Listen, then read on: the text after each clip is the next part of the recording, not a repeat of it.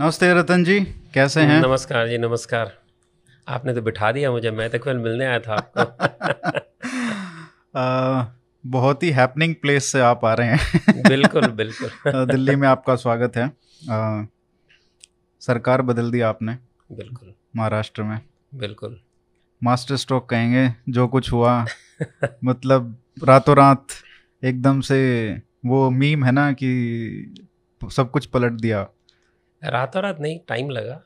और देखा जाए तो मैं इसमें सबसे जो खासियत गिनता हूँ जो ऑपरेशन हुआ हम्म, शिवसेना के एम का निकलना और किसी को पता न चलना और उद्धव ठाकरे या शरद पवार को कानों कान पता न चलना कि क्या हो रहा है।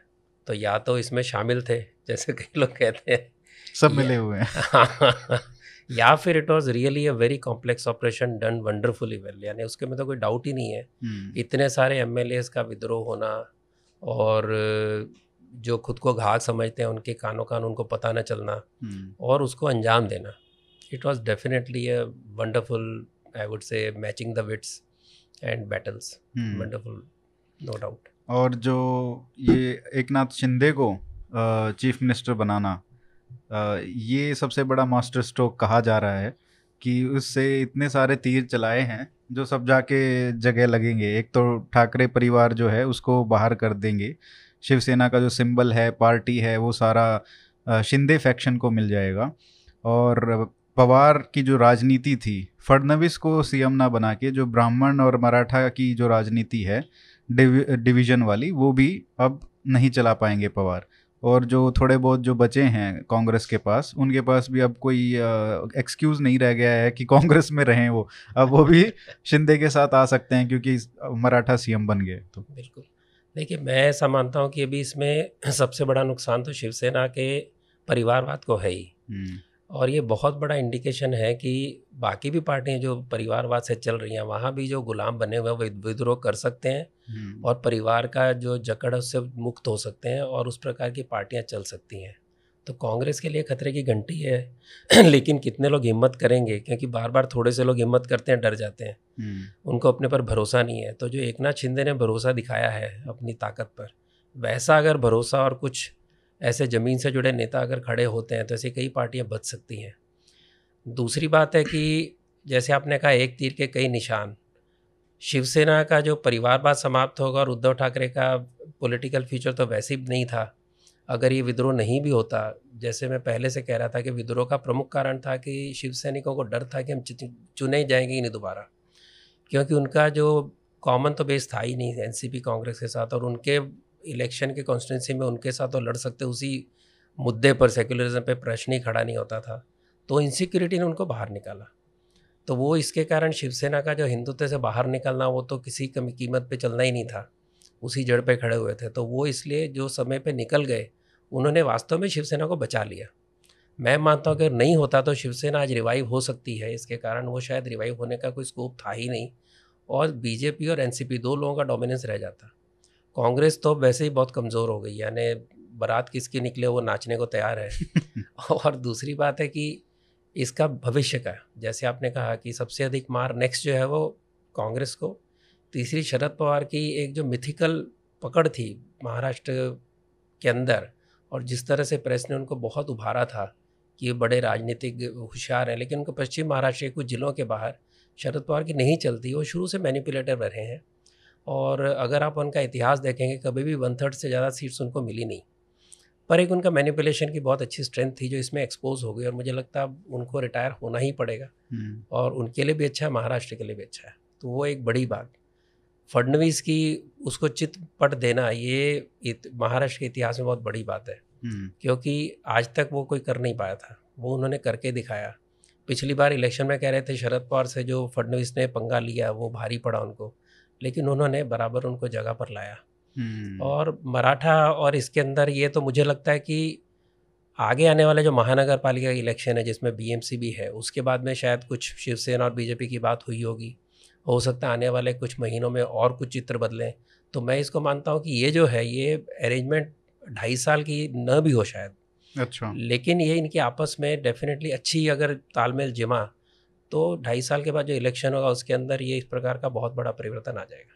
हम्म, और जो मराठा और ब्राह्मण जो डिवीज़न है उसकी जो पॉलिटिक्स पवार करते आए हैं। उसको तो देखिए फडनवीस ने नकार दिया था। अगर फडनवीस का पाँच साल का रिकॉर्ड देखे पिछला तो हर पंचायत में, हर जिला परिषद में, हर महानगर पालिका में सिंगल हैंडेडली उन्होंने बीजेपी को जीत भी दिलाई मैक्सिमम जगह और एनसीपी कांग्रेस के कंबाइन को मार भी कराई इकट्ठे आने के बाद भी।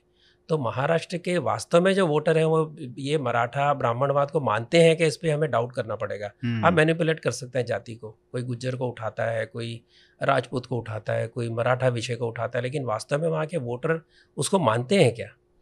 तो पाँच साल का फडणवीस का रिकॉर्ड जो उसने मेंटेन किया था वो ये दिखाता है इवन इनके दौरान एमवीए के दौरान वो हम्म। दिखाता है कि शायद महाराष्ट्र का वोटर इतना जातिवादी नहीं है जितना ये लोग बनाना चाहते हैं। आप विद्रोह खड़ा कर सकते हैं कुछ लोगों को उठाकर।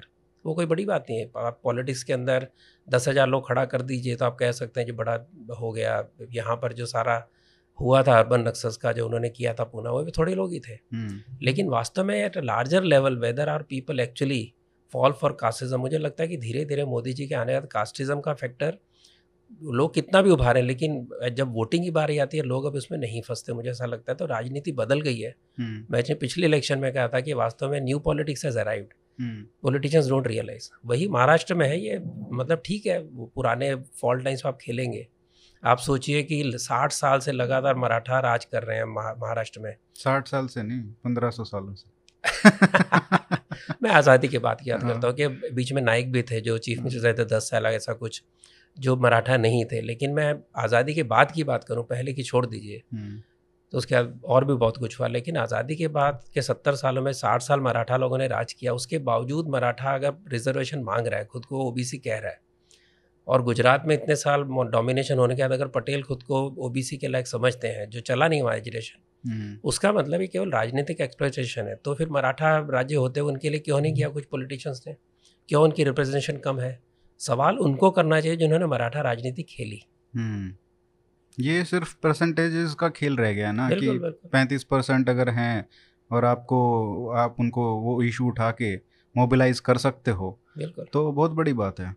लेकिन वो मैंने वही कहा ना कि पिछले इतने इलेक्शन दिखा रहे हैं कि महाराष्ट्र में मोबिलाइज नहीं कर पाए वो लोग। हम्म, एजिटेशन कर सकते हैं और रुकवा सकते हैं किसी न किसी सड़कों को लेकिन उसके कारण फाइनल जब वोटिंग होती है तो लोग उसको मानते हैं कि इस पर आपको शक करना पड़ेगा अगर पिछले सात साल का रिकॉर्ड आप देखेंगे। हम्म। और BJP and later on of MBA ये जो अभी इतने सारी उम्मीदें हैं नई सरकार से कि खासकर मुंबई वालों को कि बहुत सारा जो मेट्रो का काम है वो रुका हुआ है इंफ्रास्ट्रक्चर में इतना काम नहीं हुआ है शहर ऐसा लगता है कि पचास साल पह, पह, पीछे चला गया है।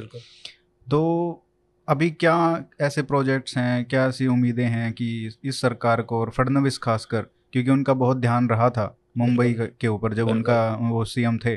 तो क्या एक्सपेक्टेशन है आपकी भी और मुंबईकर्स की कि उससे शहर को कम से कम ऐसा उस पर लेके जाए कि इक्कीसवीं सदी में तो कम से कम आए वो? बिल्कुल।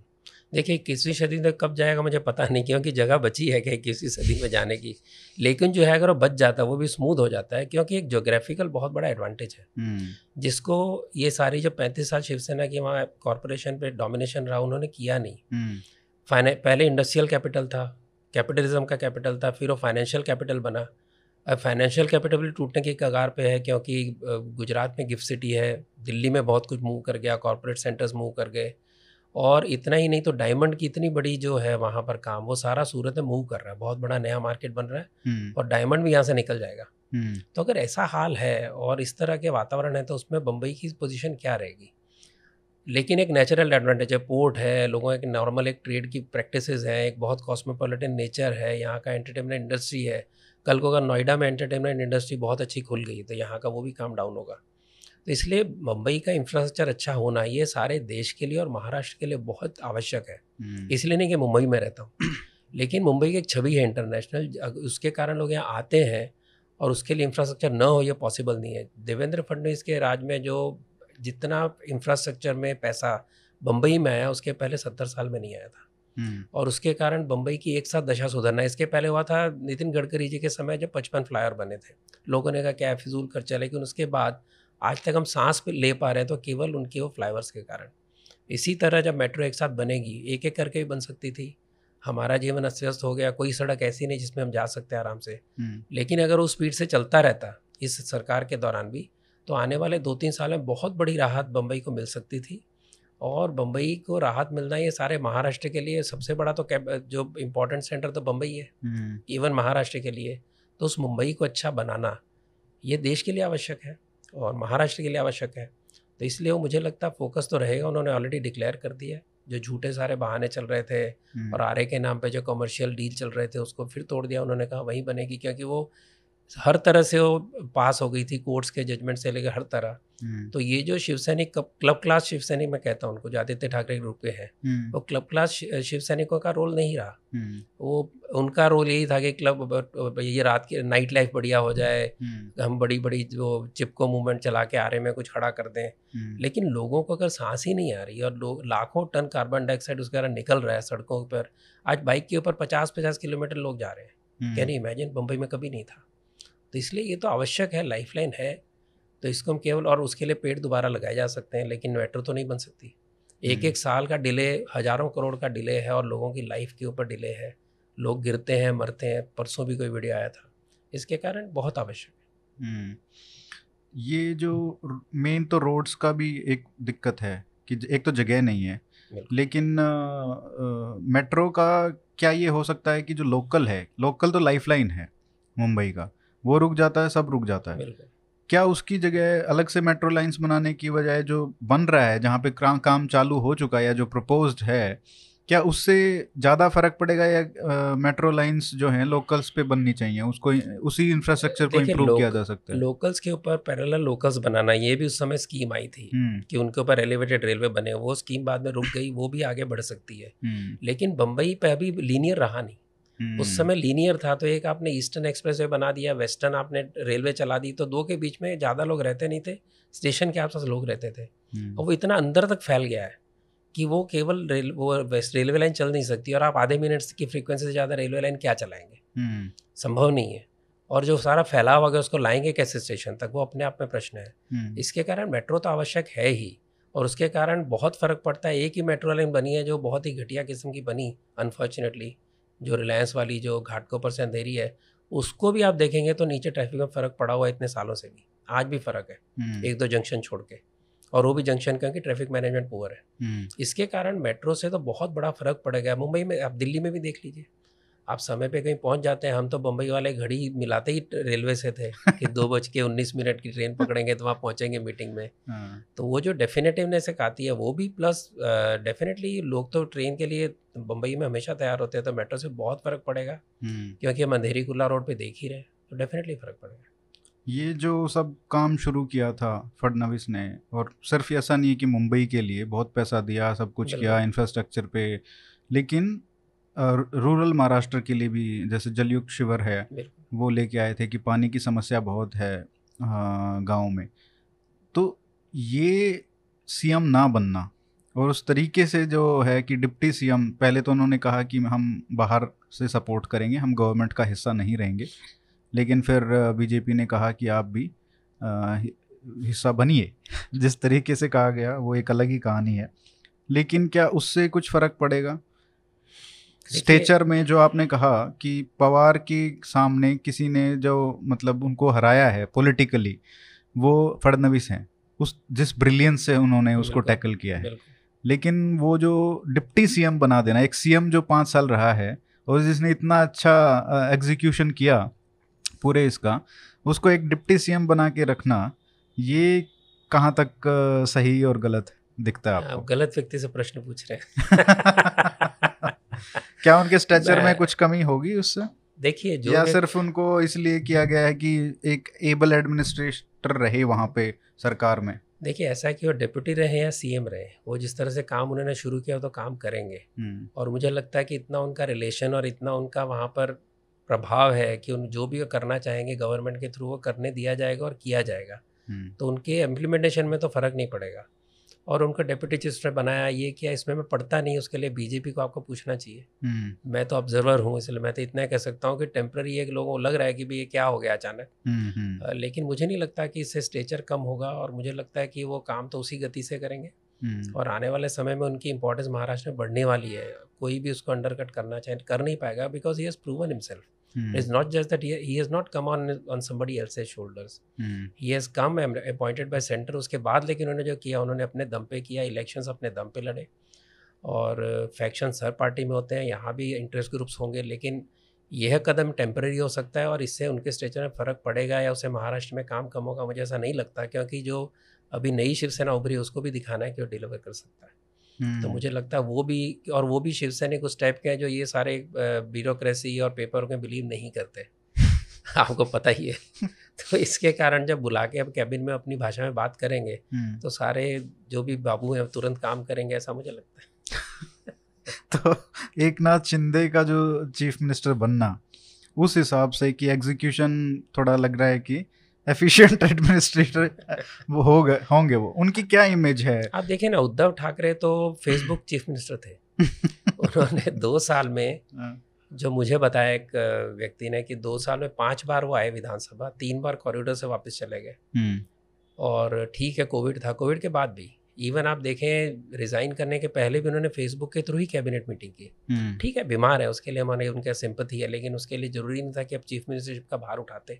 किसी ने कहा नहीं था। आपने इतनी बीमारियों के बाद चीफ चीफ मिनिस्टर का भार उठाया लेकिन आपने ज़मीन पे लोगों से मिले नहीं ज़मीन से लोगों ने काम किया नहीं। सबको पता है इसके कारण सारा विद्रोह हुआ। हम्म, तो इसके कारण वो तो जिस प्रकार से काम करते थे काम होना संभव ही नहीं था। बेस्ट सीएम कहीं से भी रिवॉर्ड खरीद लें कुछ भी कर लें लोगों को पता है। कोविड के समय टोटल डिजास्टर था जितने मर्ज़ी आप पब्लिक पीआर कर लीजिए हम आ रहे थे हमको पता है। हम्म, लेकिन अब जो होगा डेफिनेटली कैन डू वाले लोग हैं जिन्होंने सड़क पे काम किया हुआ है जिन्होंने ज़मीन पे काम किया हुआ है। अभी बीएमसी में काम क्यों नहीं हुआ ये तो अलग बात है। Corruption definitely huge role of corruption जिसको आप डिनाई कर ही नहीं सकते। हम्म, अभी कौन प्रूफ लाएगा क्या करेगा अलग बात है। लेकिन डेफिनेटली वहाँ जिस तरह का काम होता है वो काम तो डेफिनेटली विदाउट करप्शन हुआ नहीं होगा इतना घटिया काम जो भी हुए। हम्म, इसके कारण वो तो अपने आप को शिवसेना खड़ी करने के लिए काम करके दिखाएँगे। They have to prove they are the real Shiv Sena. तो मुझे लगता है कि डेफिनेटली काम होगा और उनको ढाई साल बाद इलेक्शन लड़ना है बीजेपी शिवसेना को। हम्म, तो एक वो प्रेशर भी है कि। डिलीवर करके दिखाना है। इसलिए मैंने कहा कि शायद जो फडनवीस का जो डिप्टी सीएम और जो इम्पोर्टेंट पोर्टफोलियोज लेंगे उससे ये दिखता है कि कहीं ना कहीं जो क्योंकि अगर बाहर रहते आप तो आपके ऊपर लोग पूछते हैं कि भाई आपने क्या किया? आप दो साल सरकार के बाहर क्यों रहे? आपने काम करने के लिए आप वो जाना चाहिए था। और भाजपा के पास सबसे जो बेस्ट एडमिनिस्ट्रेटर है वहाँ पे वो फडनवीस हैं तो उनका जाना बनता है। कुछ ना कुछ तो डेवलपमेंट का काम करेंगे ही। नहीं डेफिनेटली और मुझे लगता है कि तालमेल चलेगा और होगा काम ट्रस्ट के साथ होगा और मुझे लगता है वो किसी भी पोस्ट में होगा वो डिलीवर तो करेंगे। हम्म, और अगर शिंदे को भी सफल हो सीएम बनना है तो उनकी सहायता के बिना और उनकी सलाह के बिना नहीं बन पाएँगे। उनका एक्सपीरियंस कॉरपोरेशन लेवल पे होगा उनका एक्सपीरियंस स्टेट लेवल पे कुछ होगा लेकिन जो एक ओवरऑल सारी एडमिनिस्ट्रेशन की पकड़ है इतना बड़ा स्टेट है one of the biggest and most successful most progressive state तो उसके अंदर अगर सफल होना है तो उनको देवेंद्र जी के साथ मिलकर काम करना ही पड़ेगा। उनका करेंगे। उनका क्या स्टेचर है? शिव सैनिक्स के जो कैडर है उनके बीच में और पार्टी में और मतलब लोगों में एक नाथ शिंदे का?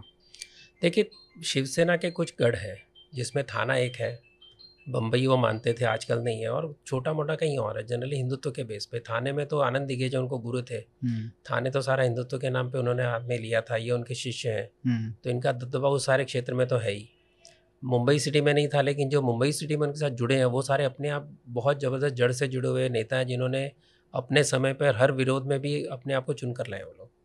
चाहे वो बीजेपी हो चाहे कांग्रेस हो सबके विरुद्ध भी जीत कर आए ऐसे लोग हैं। हम्म, तो वो चाहे तो डिलीवर कर सकते हैं और मुझे लगता है कि ये जो एक शिवसेना के केडर के अंदर जो अनईजीनेस था कि हम कैसे इनके साथ जा रहे हैं हनुमान चालीसा भी पढ़ नहीं सकते ये सारा उनके केडर कहते थे दे वर वेरी एम्बेरस्ड हम्म, तो अगर ये नहीं भी होता तो अगले इलेक्शन में शिवसेना का सफाया होना पक्का था। हम्म, यानी उनके कुछ खास बिल्कुल कोर कुछ होंगे एरिया जहाँ पर वो कुछ सीटें ला सकते थे। लेकिन as a power they would have declined hugely hmm, तो मैं जैसे मैंने कहा था पहले भी कि शिवसेना को एक्चुअली एक नाथ शिंदे ने बचा लिया है। हम्म। बीजेपी ने बचा लिया बीजेपी ने उनको बचा लिया तो अभी इसके बाद में उसका स्ट्रेचर बढ़ेगा ही। हम्म, और क्योंकि जो एक मन में एक घुटन थी शिवसेना केडर के कि हम कहाँ फंस गए हैं और हम क्या लोगों को जवाब दें और जिस तरह के सारे सेक्युलरवाद के नारे चल रहे थे शिवसेना के हम्म, उसे डेफिनेटली शिवसेना के लोगों ने जिनसे लगातार लड़ाई की है सड़क पे और जिनसे इतने सालों का संघर्ष रहा उनके साथ में बैठ के उनको आप रिवॉर्ड देंगे और उनके लिए आप स्पेशल स्कीम्स निकालेंगे। Definitely that would hurt the Shiv sainiks तो जो सिंपथाइजर थे तो निकल ही गए थे। कोर सपोर्टर भी टूट रहा था। तो वो आज बहुत रिलीव्ड है कि एक नाथ शिंदे और उसका ग्रुप आया है।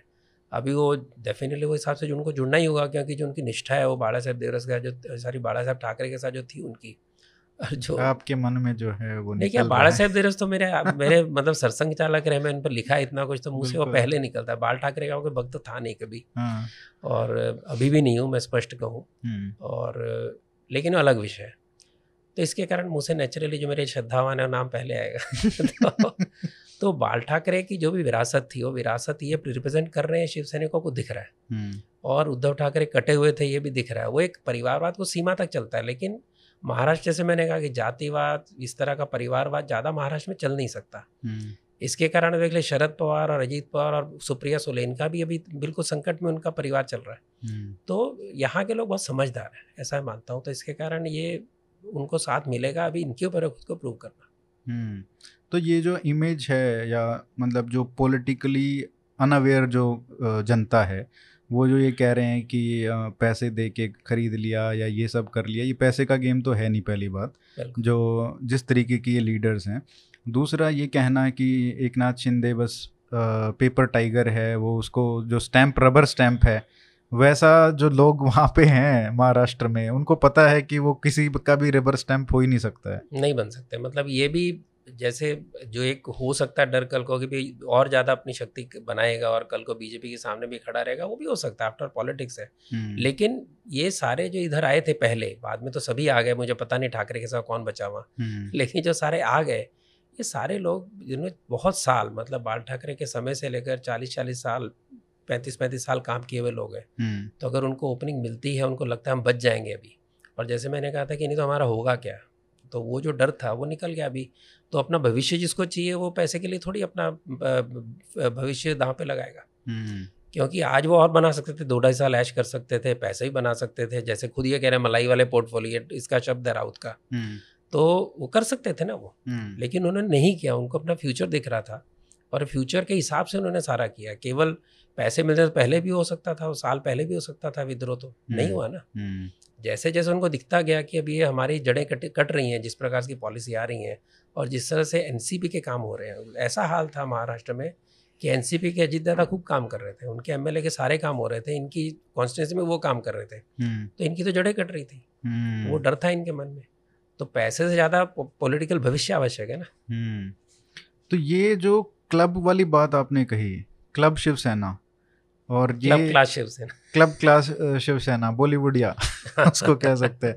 और एक तरफ़ है जो रियल शिवसेना है आरएसएस तो इन दोनों के बीच में अ, ये कैसे हो गया कि जो वहाँ से संजय राउत और ये सब इतनी धमकियाँ देने दे रहे थे जबकि असली जो कैडर है जो असली धमकी देने की जिनकी थोड़ी बहुत साख है वो तो उनको देनी चाहिए थी। लेकिन वो इतनी हिम्मत कैसे दिखा रहे थे क्लब वाले कि ऐसे बोल रहे हैं कि गुवाहाटी से चौपाटी तो आना पड़ेगा कि एयरपोर्ट से विधानसभा जाओगे तो वर्ली से निकलना पड़ेगा और चालीस शव निकल मतलब इस तरीके की बातें हुई संजय राउत ने की। देखिए ये सब जबान के धनी है। जबान के वीर है। एक भाषा तो शिवसेना की पुरानी है तो बोलने में तो कुछ जाता नहीं ना। हाँ। मैं पंजाबी और मैं पंजाबी स्टाइल में तो गाली दूँ तो मेरा स्वभाव है तो मैं दे हम्म। सकता हूँ। हम्म, लेकिन वास्तव में उनके अंदर दम है क्या? मुझे डाउट है। खुद उनके भांडो मुलुंड के अंदर हम्म, संजय राउत को कोई पूछता नहीं है जहाँ। रहता है वो। उसका भाई वहाँ पर एमएलए है। वो कुछ बोला ही नहीं कितने दिन तक। हम्म, तो ये तो गीदड़ भपकियाँ ये आदत से शब्द बोल देना वो पेपर में लिखना बड़ा आसान है। हम्म, उसका इतिहास किसी ने निकाला था किसी जमाने बाल ठाकरे को भी उसने गालियाँ दी थी जब दूसरे पेपर में था। हम्म, तो ये तो देखिए किचन कैबिनेट का हिस्सा था और he derive his power from the kitchen cabinet. लेकिन ज़मीन पे बंदा तो इलेक्शन लड़ नहीं सकता और जीत नहीं सकता और इस तरह की एक तरफ़ कह रहे हैं हमारे भाई हैं इनको हम अपने साथ लाएँगे दूसरी तरफ़ गालियाँ दे रहे हो। दैट मीन्स बुद्धि काम नहीं करती केवल जबान काम करती है। तो डेफिनेट उनका ज़ोर नहीं था। जो ज़ोर था थोड़ा बहुत कार्यालय तोड़ के दिखा दिया। और अगर उनके बंदे आ जाते हैं सड़क पे जिनको कि सड़क पे सब लड़ने की आदत है तो क्या होता है इनका? वही मैं कह रहा हूँ कि असली तो वो है ना। असली शिवसेना तो वो तो है। सत्ता आपके पास है पुलिस आपके पास है हम्म। आपके परिवार का नाम है किसी देखिए महाराष्ट्र में खासकर सारे भारत में बाप का नाम निकालना बहुत अपमानजनक माना जाता है। बहुत ज़्यादा उसके लड़ाइयाँ हो जाती हैं आप बाज़ार में लड़ाई चल रही है माँ बहन कर दीजिए सुअर कुत्ता बोल दीजिए लेकर आपने अगर बाप का दिया तो आप बस समझ लो हो गया। हम्म, और ये कर रहे हैं ऐसा। तो इस तरह की घटिया भाषा का उपयोग करे वो व्यक्ति। वो सत्ता का नशा था पुलिस की बैकिंग थी लेकिन डेफिनेटली वो उसके पीछे केडर नहीं था ये दिख ही रहा अपने को। हम्म, आप बॉलीवुड के लोगों को खड़ा कर देंगे पब वाले लोगों को और क्लब क्लास लोगों को और हमारे लिए टीवी ट्वीट कर दो वगैरह उससे पार्टी नहीं बनती।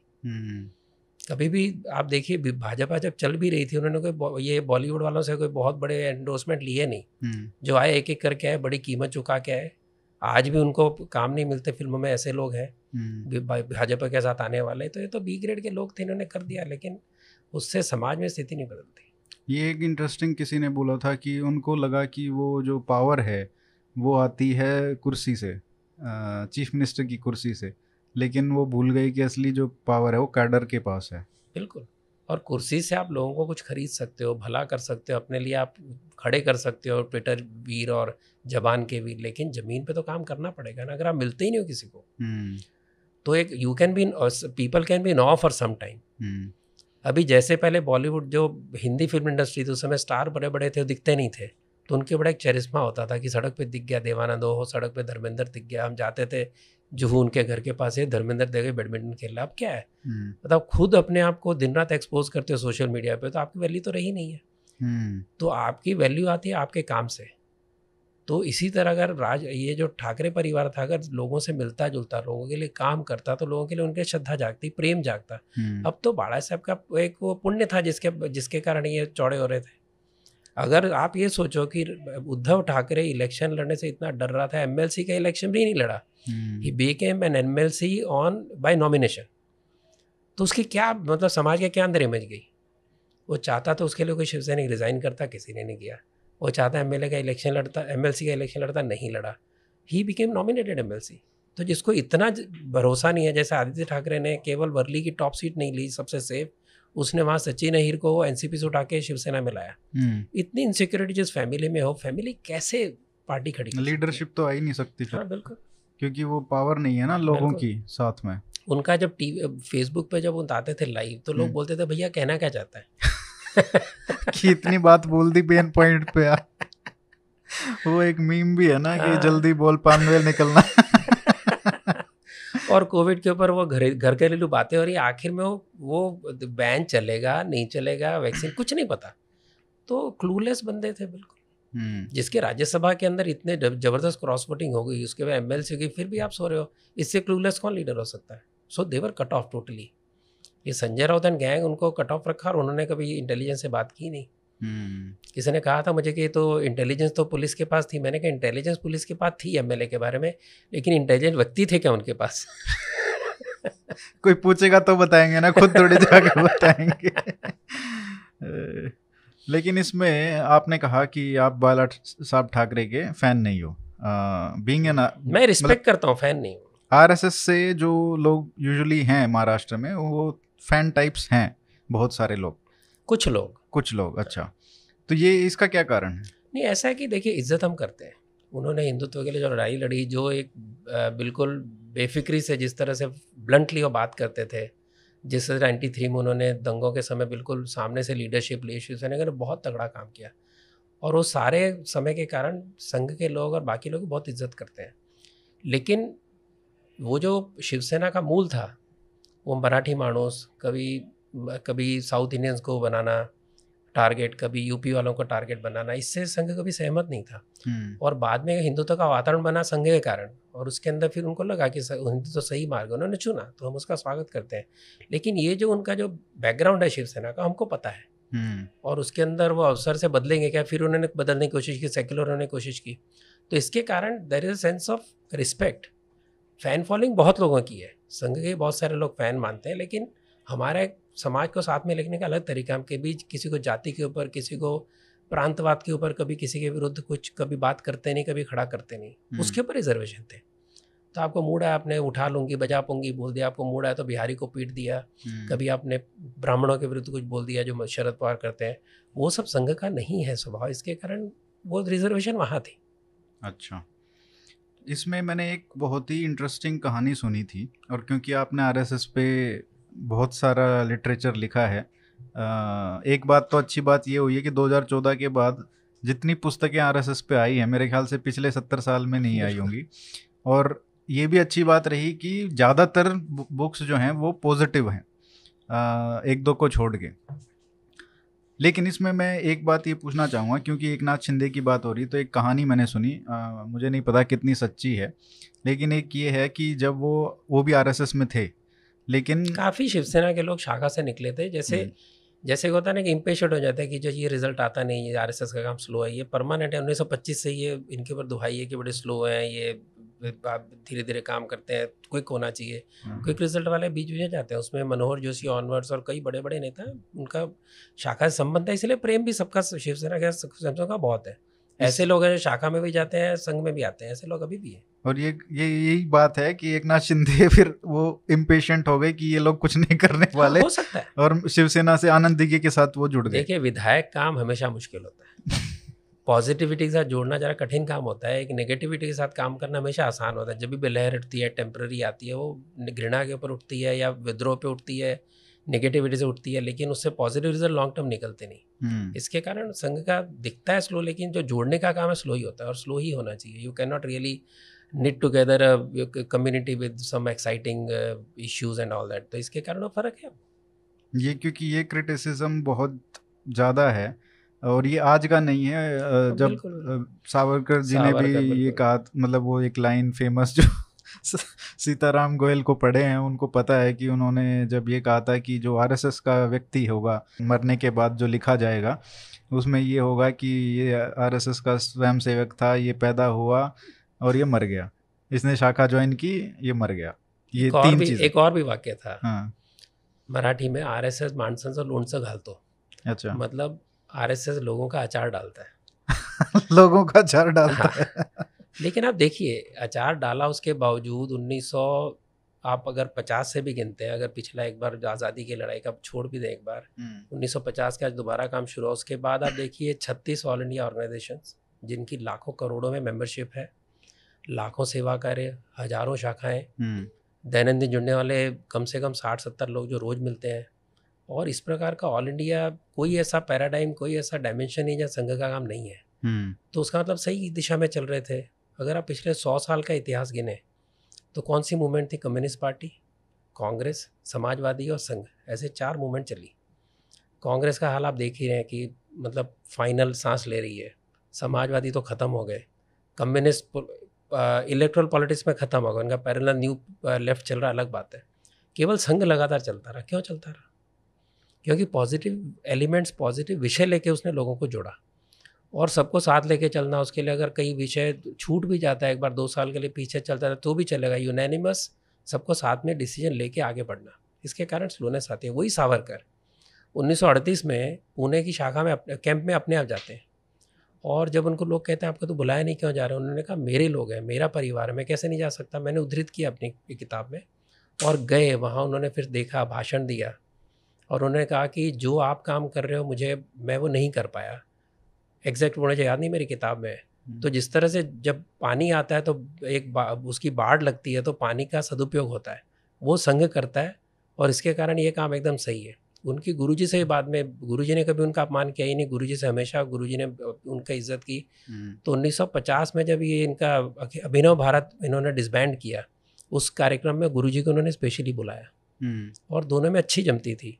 और बाद में जब वो गुजरे तो उसके बाद गुरु जी सारे कार्यक्रम छोड़ के उनके अंतिम यात्रा में आए थे। हम्म, तो एक व्यक्ति के इस समय एक विचार होता है बाद में विचार बदलता है केवल एक वाक्य को उठा के हम कुछ कह नहीं सकते। तो सावरकर का भी हिंदुत्व का जो शब्द था जो हिंदू महासभा का लाइन थी डॉक्टर हेड हेडगेवार ने भी उसको उसी हिसाब से नहीं चले थे। हम्म, इनफैक्ट ये अपने आप में इतिहास है कि हिंदू समा महासभा वाले संघ से बड़े दुखी हो गए थे कि हमारी बात नहीं मानते अपने हिसाब से करते हैं। वेदर इट वॉज़ 1930 और 1942 ये उनको दिख रहा था। तो उस समय उन्होंने बड़ा इस समय क्रिटिसाइज किया था। हम्म, तो सावरकर ने बोला था लेकिन उसके बाद में उन्होंने जो देखा काम ही ही change his words so hmm, that is the respect that you get when you actually keep on delivering your own way and you don't get deviated by you know taunts and all those various words अच्छा ऐसा जो criticism जो RSS sympathisers जो हैं जो सहानुभूति रखते हैं आरएसएस के साथ वो गुरुजी को बहुत मानते हैं ठीक है लेकिन अब ये हो गया है कि जो अभी सरसंघ चालक हैं मोहन भागवत जी उनका एक एक नरेटिव चल गया है कि ये जो है गुरुजी के जो पद चिन्हों पे अब नहीं चलना चाह रहे हैं या कुछ नया ऐसा थॉट आ रहा है आरएसएस में। क्या कोई डेविएशन है या कोई जो बदलता समय है, वो उसका हमको कुछ इम्पैक्ट दिख रहा है? देखिए, मैं इसको इवोल्यूशन मानता हूँ, जिसको दत्तोपन ठेकड़ी ने ग्रेजुअल अनफोल्डमेंट कहा था। और मेरी जो किताब है evolution from organisation to movement उसके अंदर एक चैप्टर है expanding scope of Hindutva and this was written before Mohan Rao Bhagwat made all the statements which are being you know objected to and ridiculed उसमें मैंने ये सारा लिखा हुआ है आप वो चैप्टर पढ़िएगा कि किस तरह से हिंदुत्व का विचार धीरे धीरे एक उसका जो एक जो डायमेंशन से बदल रहे हैं और नए डायमेंशन से ऐड हो रहे हैं। दूसरी बात गुरुजी ने जो कुछ पार्टीशन के समय किया और जो कहा हम्म, उस पार्टीशन के उस कारण उस समय के समय के अनुसार कहा लेकिन उन्नीस सौ इकहत्तर में जो उनका आखिरी शायद बहत्तर हम्म, आखिरी जो इंटरव्यू था हम्म, वो जर्नलिस्ट थे जिलानी। ईरान के। उनके साथ जो था उसमें उन्होंने स्पष्ट कहा था जिस समय बलराज महतो का इंडियनाइजेशन का नारा चला उन्होंने कहा इंडियनाइजेशन का मतलब ये नहीं कि हम उनको कन्वर्ट करना चाहते हैं।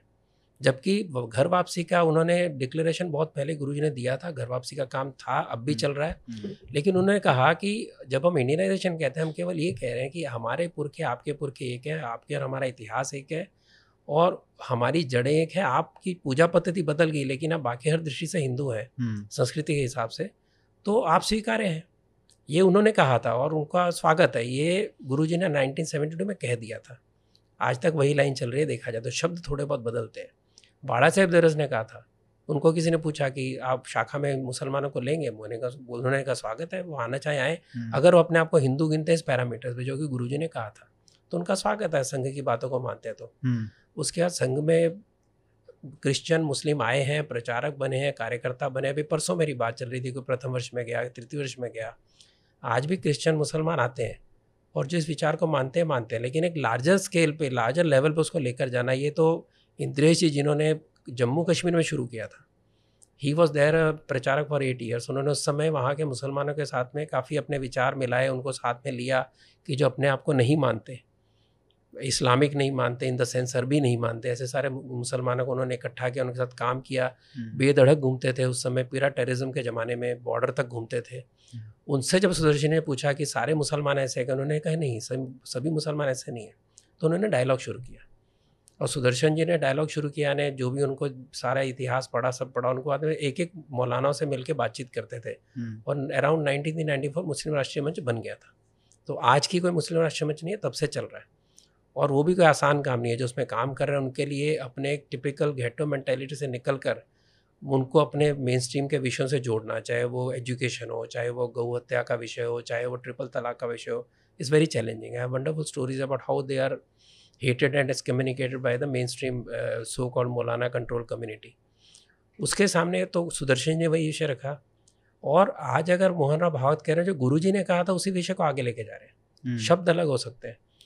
तो जो कहते हैं कि वो डिविएट हो रहा वो नहीं है। वो अभी आज संघ की स्थिति में है इतनी शक्ति है उसके पास कि कोई साथ में आना चाहे तो उसको साथ में ले सकता है। वो उस समय 1950 1960 में ऐसी शक्ति नहीं थी।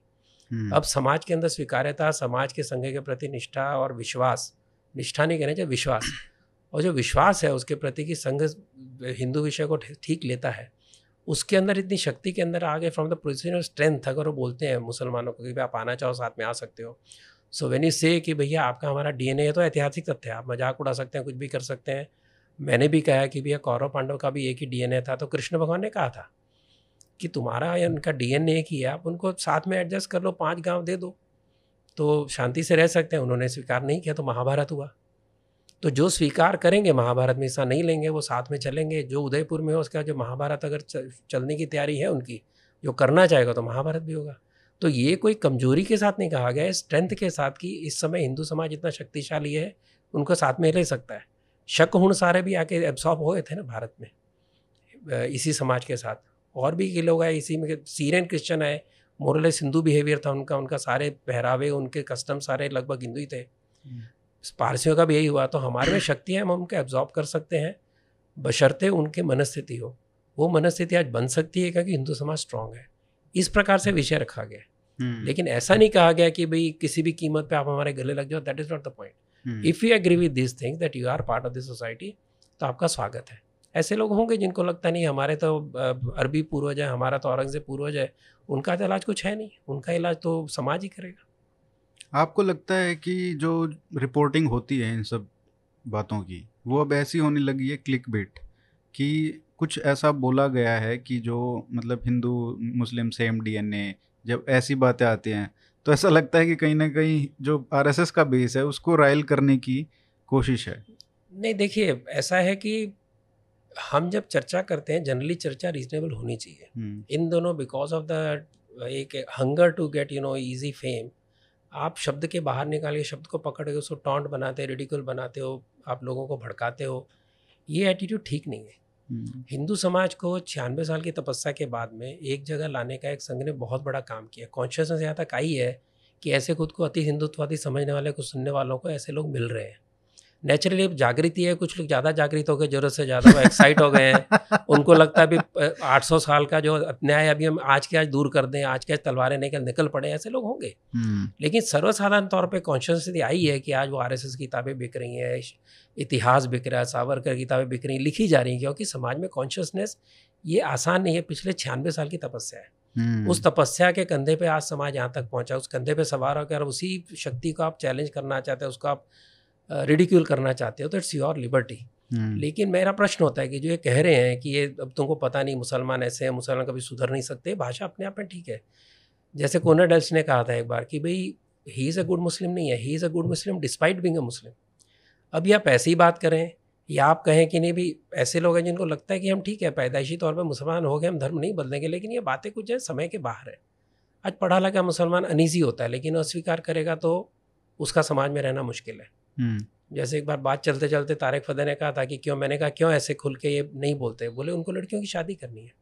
पंजाबी में कहा था मुझे विच मीन्स दैट आपको उसी समाज में रहना उसी समाज से जुड़े रहना है तो डर के हमारे बहुत लोग बोलते नहीं जो बहुत आगे निकल गए वो तो बिकनी भी पहनते हैं वो अपने क्लब में भी जाते हैं दारू भी ओपनली पीते हैं वो जिन्ना जैसे ये लोग हैं जिनको हमने बहुत बड़ा मुस्लिम नेता बनाया तो ऐसे लोग जो हैं वो तो समाज से दूर हो जाते हैं कि भाई हमको इस पचड़े में नहीं पड़ना जो साइलेंट रहते हैं जो ऐसे साइलेंट रहते हैं कि जिनको लगता है कि नहीं इसमें से बाहर आना चाहिए उनको कोई जगह मिलनी चाहिए कि नहीं चाहिए कि हम हम्म, उनको हम धकेल देंगे नरक में जिस नरक में आज उनको महसूस हो रहा है कि हम ये ये सही नहीं हो रहा। तो उनके लिए दरवाज़ा खुला रखना पड़ेगा। दूसरी बात जो कहते हैं कि 20 करोड़ मुसलमानों को तुम नहीं समझ पाते ऐसे ही हैं इनको इनका इलाज नहीं हो सकता तुम गलत बोल रहे हो तो उनका इलाज उनके पास क्या है? हम्म, कोई बोल दे मैं नहीं बोलूँगा। तीन इलाज हैं कि आप तो उनको अपनी शक्ति के आधार पे एब्जॉर्ब करें जो नहीं होना चाहता उसको आने वाला समय देख लेगा। कैसे देखेगा मैं आज नहीं कह सकता हूँ। दूसरा है कि आप उनको तलवार से काट डालोगे। तीसरा है कि आप कहोगे समुद्र पाकिस्तान भेज दोगे आप क्या सोल्यूशन क्या? और कोई सोल्यूशन है? ये सोल्यूशन है। इसमें कौन सा सोल्यूशन आप लागू करोगे मुझे बताओ डेमोक्रेटिक हिंदू सोसाइटी जो इस तरह के बेसिकली वायलेंट नेचर के अगेंस्ट है। हम्म, उदयपुर के अंदर जब कन्हैया लाल को मारा दस बारह लोग थे उस दुकान के अंदर। बचाने वाला एक ही था। ठीक है बाकी लोग भाग गए। सीए के अगेंस्ट प्रोटेस्ट होते हैं लाखों लोग आते हैं। फॉर प्रोटेस्ट होते हैं कितने आते हैं? हज़ारों में आते हैं। तो हिंदू समाज का स्वभाव क्या है? उस स्वभाव को समझते हिंदू समाज को जागृत करना है। संघ ने बहुत सालों से कई पीढ़ियों से देखा है जो इस तरह के वातावरण का फ़ायदा उठा के अब ऐसी भड़काऊ बात करते हैं। वो अपनी जगह बात कर रहे हैं वो भी स्वीकार हो सकती है लेकिन एक लिमिट के बाहर मुझे इसमें सोल्यूशन क्या बताइए? हम्म, ये तीन सोल्यूशन कुछ और अगर सोल्यूशन है कि उनको ब्रेन वॉश करना है उनको घर वापसी करनी घर वापसी कैसे करेंगे? हम ये कह रहे हैं कि आपका तो निकृष्ट धर्म है, निकम्मा है, कि बदल नहीं सकते, तुम तो हमेशा दगा ही दोगे, ये सब भाषा का उपयोग करेंगे तो घर वापसी कैसे होगी? वो तो वही हुआ ना कि ऐसे उद्धव ठाकरे के लोग कहते रहे, तुमको हम देख लेंगे, तुम नालायक हो, तुमने धोखा दिया, लेकिन तुम हमारे भाई हो, तुम हमको वापस लाएँगे। So if you to bring them back by ghar wapsi तो उस तो भी ट्रस्ट लेना पड़ेगा उनको। उनको बताना पड़ेगा we are open to your ideas तो जो ऐसा कहते हैं, उनसे भी कभी इंटरव्यू कर पूछो उनके यहाँ इलाज क्या है? लेकिन क्या ये स्ट्रेटजी आपको लग रहा है कि क्योंकि ये तो पता है सौ साल से पता है बार बार ऐसा होता रहता है लेकिन कोई बदलाव आता नहीं है। देखिए मैंने वही कहा कि जब समाज संगठित शक्तिशाली दिखता है तो लोगों की भाषा बदलती है। हम्म। लोगों का सोच बदलती है।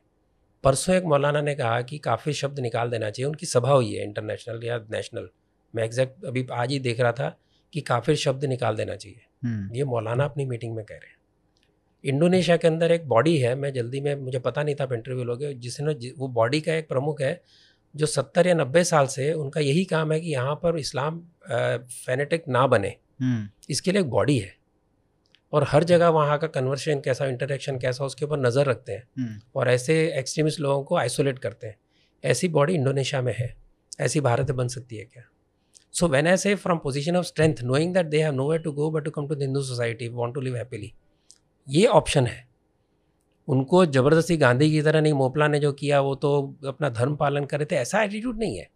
That was an attitude where the thought कि भाई इनके बिना हमको आज़ादी मिल ही नहीं सकती। सावरकर ने कहा था विद यू विदाउट यू और in spite of you this is the right approach वो अप्रोच आ भी वही है, वो बदली नहीं है, पर विद यू के जो लगाना चाहते हैं, उनको साथ में लेना है। लेकिन उसके लिए उनके गलत काम को कभी जस्टिफाई नहीं करना। आज तक संघ ने जस्टिफाई नहीं किया, कोई भी गलत काम को। किसी भी कम्युनिटी के। आज क्रिश्चियन कम्युनिटी परेशान है। मेरे पास लोग आए कि भाई ये लव जिहाद बड़ा सीरियस प्रॉब्लम है। इसके ऊपर कार्यक्रम करना। मैंने लव जिहाद के ऊपर यूट्यूब भी किया। उनको ध्यान में आ रहा है कि ये समाज जो है हमें तंग कर रहा है। केरल के अंदर है बाकी जगह भी हो रहा है। हम्म। तो हमें खाम का दुश्मनी क्यों रखनी हिंदू समाज से? उनकी बात समझनी चाहिए।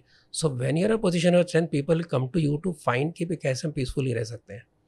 वो पोजीशन समझनी चाहिए। उसके अंदर हिंदू समाज इकट्ठा उसके अंदर भ्रम पैदा करो संघ तुम्हारा विरुद्ध कर रहा है वो गलत चल रहा है हम तुम्हारे लिए सही करें। करने वालों ने कभी संगठन खड़ा किया है क्या? राजस्थान के अंदर पिछले पाँच सालों में पता नहीं कितने दंगे मेरा ख्याल है मैक्सिमम दंगे राजस्थान में। आप तो जर्नलिज्म कर चुके हो पता है। हम्म। कोई कुछ नहीं किया किसी ने। जो बड़ी बड़ी बात करते हैं उन्होंने भी नीचे से कोई रिपोर्टिंग नहीं की। उन्होंने किसी किस्म का वहाँ पर सोशल एक्टिविज्म नहीं दिखाया। सो ग्राउंड पे काम करना। और स्टूडियो में बैठ के बात करना। और क्योंकि सोशल मीडिया कोविड के समय बड़ा सक्सेसफुल था उसके अंदर कई बड़े बड़े स्टार बन गए उसमें और ज़मीन पे काम करने में बहुत फ़र्क है। हम्म। मैंने बचपन से काम किया इसलिए मैं स्पष्ट कह सकता हूँ कि जिन इलाकों में आप जाते हो जहाँ आप काम करते हो उस गलियों में जाते हो आपको पता चलता है कि होता क्या है। किस इलाकों में पुलिस भी घुस नहीं सकती ये तो सेकुलरिज्म के ज़माने में हो ना। आज अगर यूपी के अंदर वही पुलिस डंडे चलाती है without looking at religion of the person वही पुलिस है। जो पुलिस पहले दुम दबा के भागती थी आपको आर बुलाना पड़ता था। हम्म। तो जब समाज बदलता है तो सब कुछ बदलता है। ये संघ की दृढ़ता है। लेकिन जो इस तरीके की बातें होती हैं सेम डीएनए और ये सब तमाम तरीके की बातें वो जब कंफर्म हो जाती हैं जब वो अप्रीहेंशंस हैं हिंदू समाज की जो लोग आप कह रहे हैं कि ज़्यादा हिंदू हो गए हैं जागृत जब बिहेड मतलब बिहेडिंग नहीं कहेंगे उसको लिंचिंग कहेंगे जो पंजाब में हुआ, उसके बाद आरएसएस ने इशू किया था स्टेटमेंट और आरएसएस के स्टेटमेंट बहुत प्रेशियस होते हैं इन द सेंस कि वो बहुत कम होते हैं. कभी कभी वो कमेंट करते हैं पब्लिकली इशू करते हैं स्टेटमेंट ऑफिशियल उस मुद्दे पे उन्होंने किया लिंचिंग बहुत हिंदुओं की भी लिंचिंग हुई, उस पर कोई स्टेटमेंट नहीं आया. अभी नुपुर शर्मा का इतना बड़ा कंट्रोवर्सी हुआ अ, कल सुप्रीम कोर्ट में जो बवाल हुआ है इस तरीके से जस्टिफाई किया गया है विक्टिम ब्लेमिंग हुई है कि जो व्यक्ति टारगेट पे है जिसको कभी भी मारा जा सकता है आप उसको कह रहे हैं कि उसी ने आग लगाई है जबकि जो मार रहा है उसके बारे में आपका कोई विचार नहीं है। तो जब इस तरीके की बातें होती हैं तो वो थोड़ी बात ऐसी आ जाती है कि क्या हो रहा है संघ क्या कहाँ जा रहा है? देखिए हिंदू परिषद ने स्टेटमेंट दी बड़ी स्ट्रांग दो दिन तीन दिन लगातार दिया। बजरंग दल ने सब जगह जुलूस निकाला है। तो संघ प्रेरित जो अलग अलग ऑर्गेनाइजेशन है वो अपना काम कर रहे हैं। वो संघ है। संघ हाँ तो वो भी संघ से ही प्रेरित है ना। अगर अगर संघ नहीं कहता तो स्टेटमेंट नहीं आती। हम्म। आपको ही पता है। हम्म, विश्व हिंदू परिषद बजरंग दल लोग कर रहा है और संघ के स्वयंसेवक साथ में कर रहे हैं। हमारे जैसे लोग जो पब्लिक में है वो भी ओपनली बोल रहे हैं। तो हम भी वही संघ की बात कर रहे हैं। ये बात तो उसमें भी हो सकती थी ना लिंचिंग में। हाँ मैं पंजाब में जो मैं- लिंचिंग हुई उसके खिलाफ जब बोला हम्म, जिसकी लिंचिंग हुई वो विक्टिम है। आप उस, उसके खिलाफ एक उसके बारे में सहानुभूति भी नहीं कर रहे हो हम्म। कि उसको गलत मारा गया आप ये भी नहीं बोल पा रहे हो। आप तो उल्टा ये कह रहे हो कि ये नहीं होनी चाहिए बेअदबी जो ठीक बात है। लेकिन आप कम से कम एक लाइन तो लिखो सांत्वना की कि ऐसे नहीं मारना चाहिए लोगों को।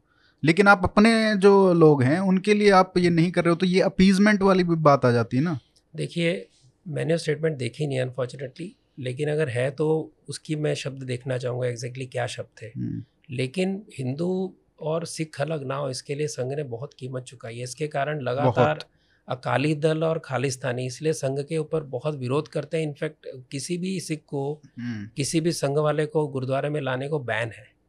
और किसी भी सिख को संघ से बात करना बैन है उसको लोग बिल्कुल कड़क सजा देते हैं इन द फैक्ट डायरेक्टली नहीं इनडायरेक्टली कैसे भी आइसोलेट करते हैं तनखैया भी बोल देते हैं ये सब हुआ है। और पिछले जो खालिस्तान के एजिटेशन के समय जो लगातार दस साल उन्होंने उसका विरोध किया इस डिवीज़न का हम्म, उसकी बहुत बड़ी कीमत चुका है और वो वो लाइन कभी बदलेंगे नहीं इस बारे में। कैसे समझाना बदल सकता है?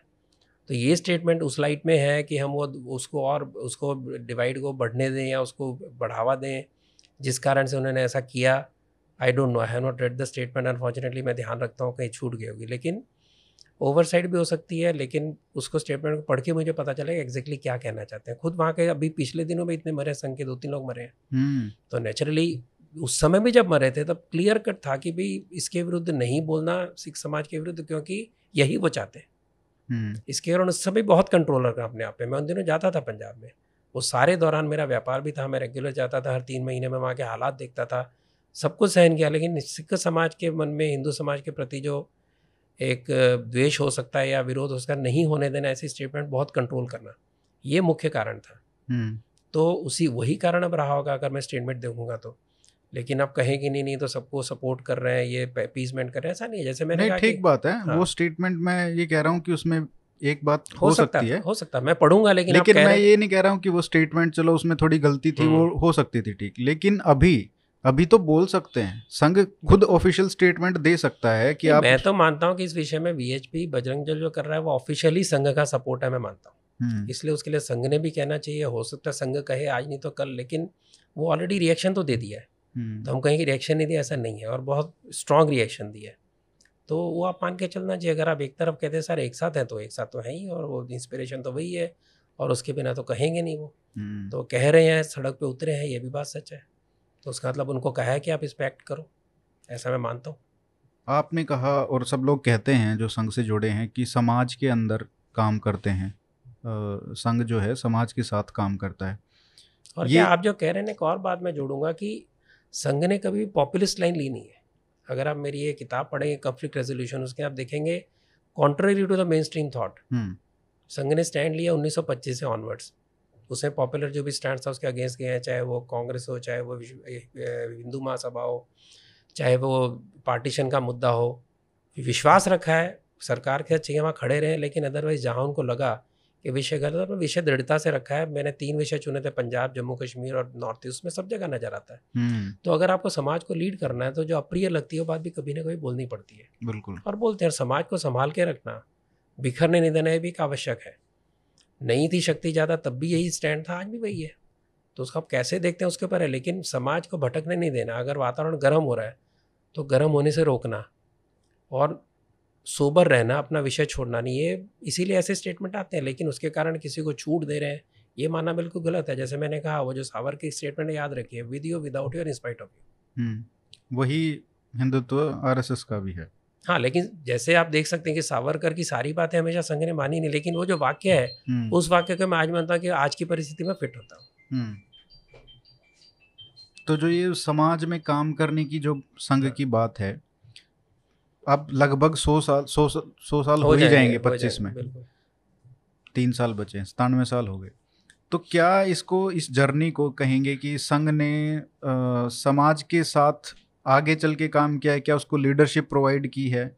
या एक फॉलोवर के तरीके से किया है कि जो समाज जिस दिशा में चल रहा है उसको डायरेक्शन देने की बजाय उसके साथ साथ चलना है कि जो वहाँ पे जो इश्यूज़ हैं जो वहाँ पे वो है उनके साथ ही वही व्यूज़ रखने हैं ताकि समाज से भिन्न ना हो। क्योंकि अगर समाज से भिन्न होंगे तो फिर वो काम भी नहीं कर पाएँगे आप। तो क्या इसमें क्या है? एक लीडरशिप रोल है या एक फॉलोवर का रोल है? देखिए आपको अभी मैंने कुछ देर पहले कहा था कि जो समाज कहता है पॉपुलिस्ट की बात करता है उसी को मान लेने ऐसा कभी संघ ने किया नहीं। समाज को दिशा देने का ही काम किया है। हम्म, और अगर आप नैरेटिव चेंज हुआ है हम्म, तो डेफिनेटली जो समाज मानता था कि जो नेहरू चाचा कहते हैं वही सही है। सेकुलरिज्म सही रास्ता है, हम गुड बॉय हैं, कभी भी इसके विरुद्ध नहीं जाएँगे, सभी हमारे भाई हैं और जो गलत होगा उसको स्वीकार करेंगे। ये समाज की वृत्ति जो थी, जो उस समय नेहरूवियन उसमें आई थी, उसको धीरे धीरे धीरे धीरे इतिहास इतना हमका, हमारे घोल घोल के पिलाया गया तो भी उसमें से बाहर लाने का काम किसने किया? नैरेटिव चेंज करने का काम किसने किया? तो डेफिनेटली लीडरशिप दी ना। अगर नॉर्थ ईस्ट के अंदर सत्तर साल मेहनत करके यहाँ तक लाए कि आज ग्राह्यता बनी वहाँ पर इस विचार की कि हम भारत के यंग हैं। अगर जम्मू कश्मीर में यहाँ तक विषय लाए कि 370 और 35 से गया, लगातार उसके पीछे पड़े रहे तो ये जो एक ग्राह्यता बनानी विषय बढ़ाकर, चाहे वह राम मंदिर जिसके आने लोग भूल चुके थे तो ये सारा विषय जो खड़ा करना है, वो विषय लीडरशिप ही होती है। लेकिन लीडरशिप लोगों को साथ लेके उनके स्वभाव को समझते हुए समाज की वृत्ति को समझते हुए उसको एक दिशा देना हम्म, और विचार को धीरे धीरे बदलना because on the ground when you enough core people who will speak this the larger samaj change होता है। कभी भी समाज में बदलाव सारे लोग जुड़ते हैं वो नहीं होता। तो आज अगर अलग अलग लोग भी संघ की बात करते हैं या जैसे ऐसे लोग हैं जो कि संघ में गए नहीं आज हिंदुत्व की बात करते हैं इतिहास के पुनर्लेखन की बात करते हैं पहले जो संघ पे हमला होता था मुझे याद है 2008 के सेफ्रन टेरर के समय हम आइसोलेटेड थे। हम्म, आज जब हमला होता है तो आपको पैनल्स के ऊपर टीवी के ऊपर लिखे लिखे मैंने ऐसे बहुत सारे लोग हैं जिनका संघ से कोई संबंध ही नहीं है। So this is the movement I am talking of people are not in Sangh but they are with संघ। ये जो बहुत बड़ा एक बदलाव बहाव में आया है वो बहाव इतने सालों की मेहनत और लीडरशिप देने के कारण है। नहीं तो मैं आज के सामने क्यों आज बैठा था मैं आपके सामने? या ऐसे लोग जो भी मुझे मिलते हैं जो मुझे मुझे याद है टीवी डिबेट पे जाता था शुरू में बोलते रहे संघ के लोग इतने रीजनेबल होते हैं। हम्म, यानी ऐसी इमेज थी कि संघ के लोग अनरीजनेबल ही होते हैं इनको अकल नहीं होती दिमाग नहीं होता सिर पे सिंग होते हैं। सन 2000 के अंदर विश्व संघ शिविर था जिसका मैं प्रमुख था अरेंजमेंट का तो हम वहाँ के जर्नलिस्ट को लेकर गए। और सबको दिखाया कि ये केशव सृष्टि का परिसर है रामभाव मार्गी वहीं पर है और इस तरह का हम यहाँ होने वाला लोग सब उनको बताया। तो एक जो यंग लड़की थी जर्नलिस्ट टाइम्स ऑफ़ इंडिया की थी ओ I don't know Sangh does all this and R S S is you know this time तो मैंने कहा तुझे क्या लगा? हम्म, वो सिर पे सींग होंगे यार ऐसे कुछ पहन के बैठोगे भगवा सिर पे सींग होगा तो मुझे ऐसे ही लगा.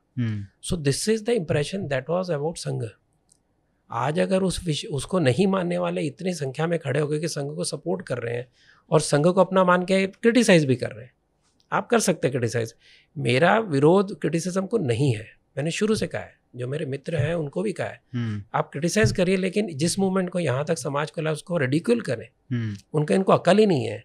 तो भैया पाँच चार जनरेशन जिन्होंने गला दी यहाँ तक लाने के लिए उनको अकल नहीं है जिन्होंने जीवन दे दिया सब कुछ छोड़ के उनको अकल नहीं है मानना तो गलत है। सारा नेरेटिव चेंज हो गया भारत का। हम्म, इंडिया से भारत बन रहा है। सही है? हम्म। और आज ऐसे लोग हैं जिनको अपनी डायरेक्शन बदलने के लिए बड़ी बड़ी किताबें लिखनी पड़ रही हैं कि उन्होंने वो वहाँ से कूद के इस तरफ़ आना है इसके लिए बड़ी बड़ी किताबें लिख रहे हैं लोग हम्म, और आके मिल रहे हैं मुझे लोग मिलते हैं मेरे पिताजी संग में थे मेरे चाचा थे मेरे ताऊ थे सब तरह के लोग मिलते हैं मुझे। हम्म, कहाँ थे पहले? तो ये जो बदलाव आया है इसके लिए क्रिटिसाइज करिए। मैं भी प्राइवेटली करता हूँ अपने संगठन में मुझे भी लगता है ठीक नहीं है मैं बताता हूँ और सुनते हैं। हम्म, मतलब करें नहीं करें लेकिन वो सुन के बोलते हैं हाँ भैया तुम्हारी बात हमने सुनी। और बाहर वाले भी क्रिटिसाइज और मैं ये कहता हूँ कि जो संघ नहीं कर पाता संघ ने कभी नहीं कहा कि हमारी मोनोपोली सब कुछ हम ही करेंगे। करने के लिए इतने संगठन बने नए नए संगठन बने। जहाँ भी लगा कमी है एक आदमी बाहर निकला उसने अपना संगठन खड़ा कर दिया। और ये ये तो पूरा इतिहास रहा हाँ, है संघ का कि इतने हाँ। सारे जो ऑर्गेनाइजेशंस बने नेचुरली खड़े हुए। हम्म, एबीपी का जन्म क्या है कि संघ बंद था सारे यंग लोग थे एवरेज एज संघ की पच्चीस छब्बीस साल थी। हम्म, बाड़ा साहब देहरा जब बैन जब बैन के विरुद्ध लड़े उनकी उम्र अट्ठाईस या सत्ताईस साल थी। इस उम्र के लीडर थे। उनको लगा क्या करें? चलो जी कॉलेज में मिलते हैं। हम्म, दिल्ली के कॉलेज में मिलना शुरू किया। उसमें वेद नंदा जो है यूएसए में है। उन्होंने शुरू किया। अभी एक साल चलता रहा। बोले तो चल गया इसको भी दिशा देनी चाहिए। हम्म, तो नाम रखा गया दत्तोपन ठेंगड़ी को साथ में जोड़ा गया और कई कार्यकर्ता जोड़े और एबीपी बना। ऐसे ही एक एक करके इवॉल्व होते गए। हम्म, एक जो कुछ ऐसा नहीं था कि प्लानिंग से सब कुछ किया ना है। बिल्कुल जिसको जो लगा उसने काम शुरू किया। ऑर्गेनिकली सब कुछ। उन्नीस सौ उनचास में जब ये बैन उठा उस समय क्या करना है? इस पर बहुत बहस चली। हम्म, और महाराष्ट्र के लोग तो बहुत तर्कवादी होते हैं। मैक्सिमम महाराष्ट्र में हुआ। तो अभी संघ की आवश्यकता नहीं देश आज़ाद हो गया पॉलिटिक्स में जाना चाहिए। और हमको कुछ समाज सेवा करनी चाहिए समरसता के लिए काम करने चाहिए। करते करते कई कार्यकर्ता छोड़ गए। उन्होंने अपने अपने ऑपरेशन खड़े किए जिनको बाद में कई सालों बाद उनको वापस संघ में जोड़ा गया और वो बोले हम संघ के ही हैं। ऐसे लोगों ने अपने अपने काम शुरू किए हम्म, जो जिसको हम कह सकते हैं डायरेक्टली जिसके अंदर गुरु जी इन्वॉल्व थे दैट वाज विश्व हिंदू परिषद कि हिंदू समाज को रिलीजियस एंगल पे रिफॉर्म करना है और उसको जोड़ना है हम्म, सबको इकट्ठे समाज के लिए काम करने के लिए संतों महंतों को भी लगाना है। और जो रेजोल्यूशन पास हुआ कि हिंदू हिंदू सहोदरा और हम सब एक ही माँ के बच्चे और हमारे अंदर हिंदू न पति तो भवेद ये रिवोल्यूशनरी बात उन्होंने शंकराचार्य से कहलवाई। उसके बाद उन्होंने उनको काम करने दिया लेकिन उस स्टेज पर लाने में गुरु जी खुद सब जगह गए थे। हम्म, उसके अलावा सारे संगठन आवश्यकता अनुसार समय के अनुसार बने। भारतीय मजदूर संघ भी समय के अनुसार बना और वो जाके उन्होंने पहले कांग्रेस यूनियन में काम किया दत्तोपंत ने उसके अंदर फ़िलासफ़ी की ज़रूरत है तो 1960 के आसपास गुरुजी ने कहा भाई ये फ़िलासफ़ी जो है कैपिटलिज्म कम्युनिज्म तो अलग है हमारा एक रास्ता होना चाहिए। तो दीनदयाल उपाध्याय ने उसके ऊपर एक इंटेरिकल ह्यूमन ह्यूमन ये ह्यूमनिज्म की बात फ़िलासफ़ी की बात की हम्म, जो खुद चले गए लेकिन आगे इवॉल्व हुई जिसको मोदी जी आज ही फॉलो कर रहे हैं। तो हर चीज़ अपने हिसाब से इवॉल्व हुई जिसको लगा कम है तो मुझे मैं कहता हूँ जो संघ में नहीं है उनको लगता है कि ये काम होना चाहिए। संघ नहीं करा आप करिए। हम्म, criticise do your own way Sangh ने कई जगह ऐसा किया कि उन- कोई काम कर रहा है उसको भी सपोर्ट किया। है संघ करनी हो तो भी सपोर्ट किया है बहुत जगह। हम्म, और ये बात 1975 के आसपास दत्तोपंत ने कही थी कि आने वाला सब जब उनको कहा किसी तरुण कार्यकर्ता ने कि बड़ा निराशा है ये तो इंदिरा जी क्या कर रही हैं सब बंद हो गए जेल में तो ऐसे ही चलेगा देश का क्या होगा? हम्म, तो उन्होंने कहा चिंता मत करो कालचक्र है हिंदुत्व तो विजयी होगा भारत बिल्कुल विश्वगुरु बनेगा और सारा समाज इकट्ठा आएगा सारी सज्जन शक्तियाँ इकट्ठी आएँगी। तो उन्होंने कहा कि सज्जन शक्तियों को लीड करेगा संघ तरुण था जिसने कहा। तो उन्होंने कहा नहीं उनको जोड़ने का काम करेगा समाज स्वयं सारी सज्जन शक्तियाँ इकट्ठा आएँगी केवल उनको इकट्ठा लाने का काम संघ करेगा। ये 1975 में उन्होंने कहा था। हम्म, तो ये this is evolution of idea so जो जिसमें जुड़ना चाहे जुड़ सकता है। कई संघ से निकल के उनके संगठन अलग चल रहे हैं कई वापस जुड़ गए हैं कईयों ने अपना अपना काम शुरू किया है। और जैसे उदाहरण के तौर पे शोलापुर में एक भटके विमुक्त परिषद बनी जो एक प्रचारक ने एक बस स्टॉप पे एक छोटी सी बच्ची नवजात बच्ची को अबेंडेड देखा। हम्म, वो उस जनजाति की थी जिसको हम कहते हैं कि ठगी की कही जाती है मतलब अंग्रेज़ों ने ठप्पे लगा दिए थे। उस जाति की बच्ची को छोड़ गया। उसको उन्होंने पालना शुरू किया। प्रचारक थे शादीशुदा नहीं थे आज भी हैं प्रमुणे करके। उन्होंने काम करते करते करते वहाँ पर पूरा एक काम खड़ा किया भटके विमुक्त जाति परिषद का जिसके अंदर आज पहली बार पिछले दस साल की बात है जब वहाँ पर पहली बार कोई बच्चा एस हुआ। मैं वहाँ गया था तो वहाँ पर एक माँ बड़ा चिल्ला रही थी औरत। मैंने कहा अभी चिल्ला के अरे बच्चों के कार्यक्रम चल रहे थे बड़े ज़ोर शोर से महाशिवरात्रि पे डांस कर रहे थे सब कर रहे थे वही बच्चे उनके। हम्म, तो मैंने कहा क्या है? क्यों बोल रही है इतना? तो बोली नहीं ये अभी जेल से छूट के बोलते मेरे बच्चों के सब सिखाओगे तो चोरी कौन करेगा? उस समाज के अंदर काम खड़ा किया। आज उसकी एक बच्ची आज पुणे के अंदर बीजेपी की नगर नगर सेविका का है और कई अच्छे अच्छे कामों में लगे हैं। तो ऐसे काम अपने आप खड़े होते हैं। तो जो भी क्रिटिसाइज करते हैं they are most welcome to start their own way most welcome to create new intellectual capital and then Sangh will support लेकिन संघ के अंदर जितना टैलेंट हो जितने लोग हैं उतने काम जुड़ेंगे ना। मुझे किसी ने नहीं कहा था संघ के संघ पे किताब लिखो। मेरी इच्छा जागी कि संघ के बारे में लोगों को बताऊँ। मैं लिखने लग गया। क्या उसका संघ के अंदर जो आपका ये प्रयास था किताब लिखने का वो पॉजिटिवली देखा जाता है या। नेगेटिवली बिल्कुल पॉजिटिव यार किसी ने मुझे आज तक टोका नहीं कि अगर मैंने क्रिटिसाइज भी किया संघ को तो किसी ने कहा नहीं क्या ज़रूरत थी क्रिटिसाइज क्यों किया? मैं आर्टिकल लिखता हूँ कोई नहीं पूछता तुमने क्यों किया? स्वागत है बिल्कुल स्वागत करते हैं। तो ये भी जब मैंने थीसिस लिखा उन्होंने कोई दखल नहीं दी थीसिस लिखा कि तुमने ये लिखा कि नहीं वो लिखा बिल्कुल नहीं। हम्म। तो ऐसा नहीं है कि क्योंकि एक हेजिटेंसी रही है संघ की। कि हमको ज़्यादा अपने आप का काम का एडवर्टाइजमेंट नहीं करना है या बाहर लोगों को समझाने की ज़रूरत नहीं है कि हम क्या कर ये रहे बदल गया संघ ये बदला है। 1990 में यानी हम्म। आप सोचिए कि 1950 के बाद 40 साल बाद प्रचार विभाग पहली बार बना। ध्यान में है कि लोगों को बताना पड़ेगा नहीं तुम गालियाँ पड़ती रहेंगी। गुरु जी ने क्या नहीं किया था कि उस समय इतना विरोध था और नेहरू जी ने इतना बदनाम किया हुआ था कि अगर उनको उत्तर देने बैठते इतनी पावरफुल नेहरू की उस समय गवर्नमेंट थी कांग्रेस की थी हम्म, तो उस झगड़े में पड़ जाते और कुचलने के प्रयास होते। तो चुपचाप पहले काम करो आपके काम को देख के लोग आपके बारे में सोचना आप लोगों का बदलेगा ये गुरुजी का मत था उस समय। हम्म, तो चुपचाप काम करते रहे गालियाँ खाते रहे उसका नुकसान यह हुआ कि लोगों ने परमानेंट ठप्पा लगा दिया कि कम्युनल फाशिस्ट वगैरह। लेकिन उन्नीस सौ नब्बे के बाद में धीरे धीरे बदला है। हम्म, स्वभाव बदला नहीं है अपने बारे में ज़्यादा नहीं बताना लेकिन ये कहा गया कि जो समाचार है वो दो बढ़ा चढ़ा के मत बोलो और जो सही है बताओ और जो अच्छा काम करे उनका भी प्रचार करो। तो अगर सेवा गाथा नाम की साइट चलती है सारे संकेत नहीं सारे सेवा कार्य होते हैं औरों के भी होते हैं। हमारे यहाँ कहीं काम चल रहा था हम जाके पूछते हैं कुछ मदद चाहिए क्या? तो वो अप्रोच है। हम्म। ये जो एक सबसे बड़ा जो काम है कि चाहे नॉर्थ ईस्ट हो चाहे कश्मीर हो चाहे ट्राइबल एरियाज़ हों वहाँ पे संघ का जो काम जो लोग वहाँ पे जाते हैं पूरा पूरा जीवन अपना खपा देते हैं वहाँ पे। ऐसे ऐसे लोग हैं कि उन्होंने और कुछ मतलब उनके लिए कुछ जीवन में है ही नहीं। बस वहीं पे उसी समाज के साथ काम करते हैं उसी के साथ रहते हैं वहाँ पे समर्पित हैं।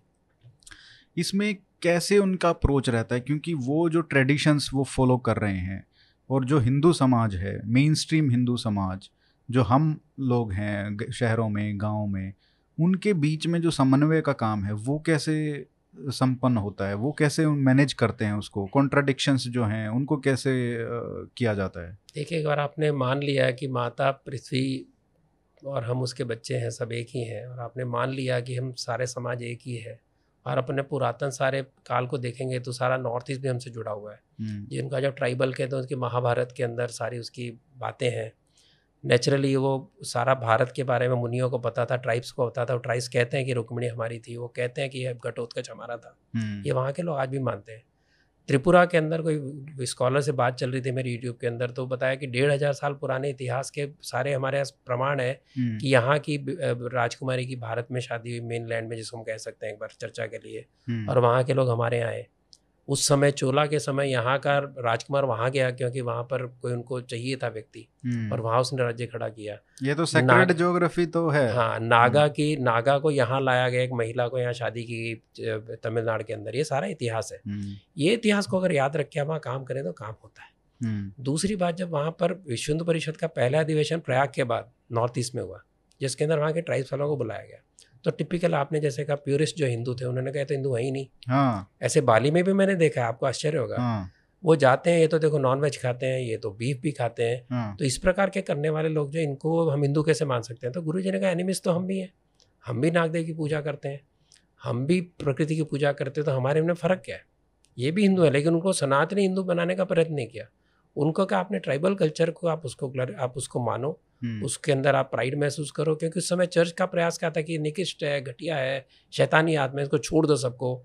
तो उनका एक मनोबल वो एक वो चल रहा था उनका हाँ बहुत बड़े स्तर पे। हम्म, तो अभी उनको उनकी जड़ें मज़बूत करना उनका उनका मन मज़बूत करना ये सारा अप्रोच था। हम्म, तो इसके कारण उन्होंने वहाँ से उस हिसाब से काम शुरू किया। उनके हम्म। लिए कल्चरल उनको इंडिजिनस फेथ का बहुत बड़ा मूवमेंट इस समय खड़ा हो गया धीरे धीरे हम्म, उनके लिए सेवा प्रयोग खड़ा करना वहाँ पर स्कूल खड़ा करना वहाँ पर जाना मुश्किल था। हम्म, वहाँ पर जाने के बाद अगर पता चलता था चर्च या उसके समर्थक टेररिस्टों को तो आपकी आपको किडनैप हो सकते हैं आपका घर तोड़ा जा सकता है।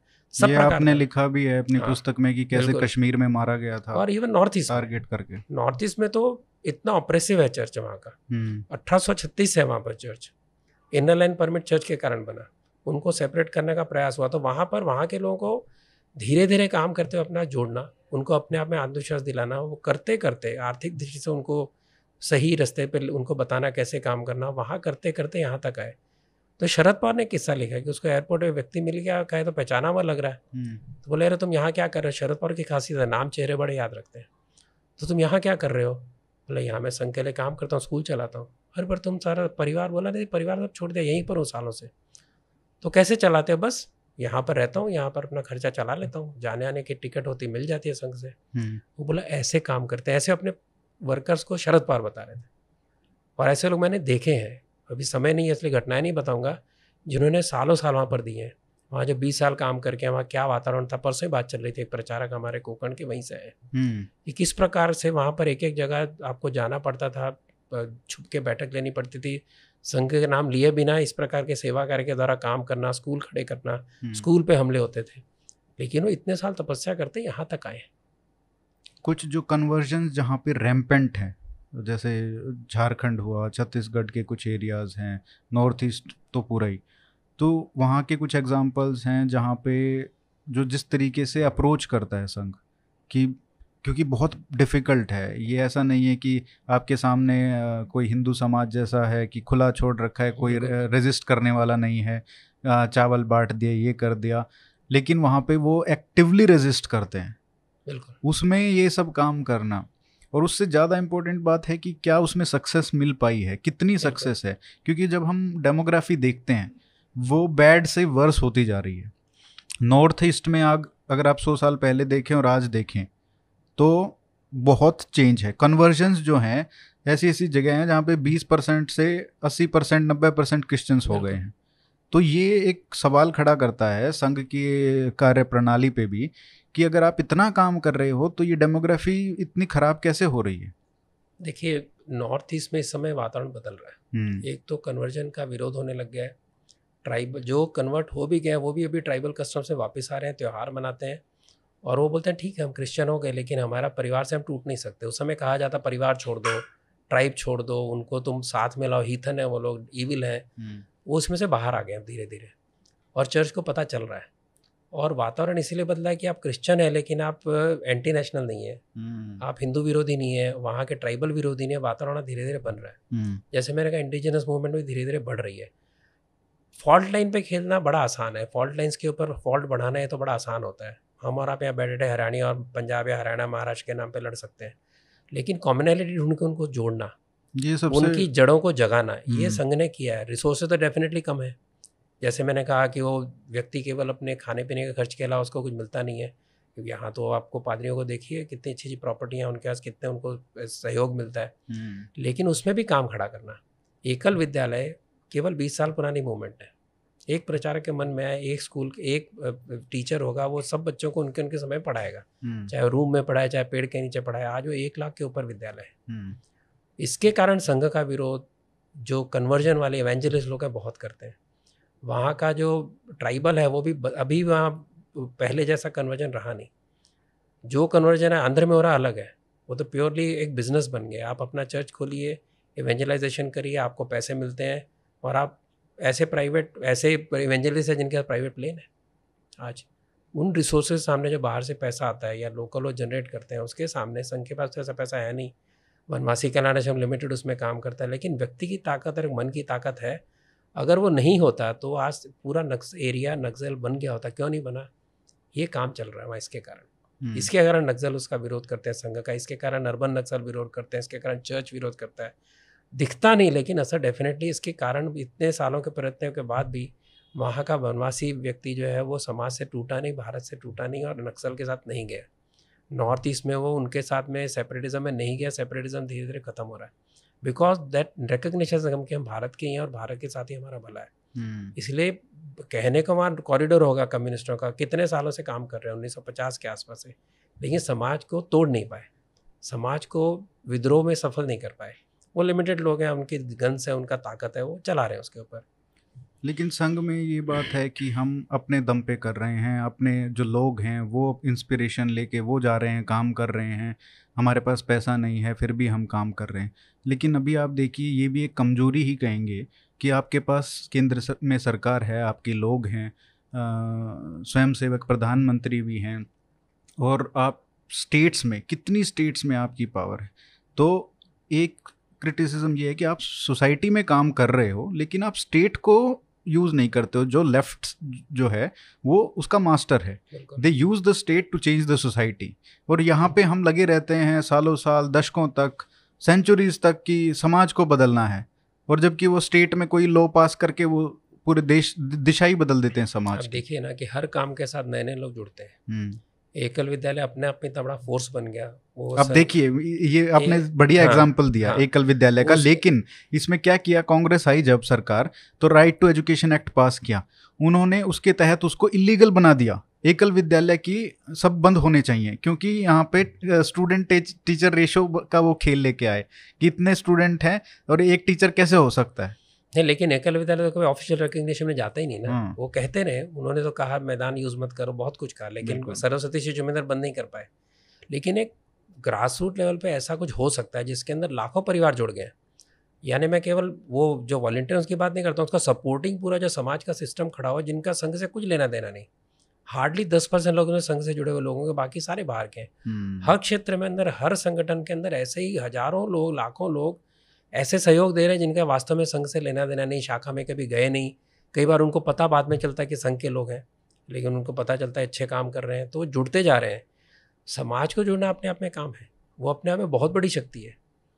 जो विराट पुरुष की गुरुजी ने कल्पना की और उसके पहले अरविंदो ने कल्पना की वही थी कि सारा समाज जब सोचेगा कि मेरे पैर में पीड़ा है हम्म, तो मेरा हाथ उठेगा। यह परिवर्तन समाज में आया है और आ रहा है तेज़ी से। सरकार सुपर इम्पोज होती है लेफ़्ट को ये कंट्रोल लाने में सालों गए। इफ़ यू रियलाइज़ है left has control ecosystem for seventy years उनको लिवर ऑफ़ पावर कैसे दबाना कहाँ दबाना और पूरा सहयोग था सरकार का। हम्म, संघ सरकार में इंटरफेयर नहीं करना चाहती करना नहीं चाहिए उसको पॉलिसी के अंदर डायरेक्शन देने नहीं चाहिए अपने सुझाव देने चाहिए।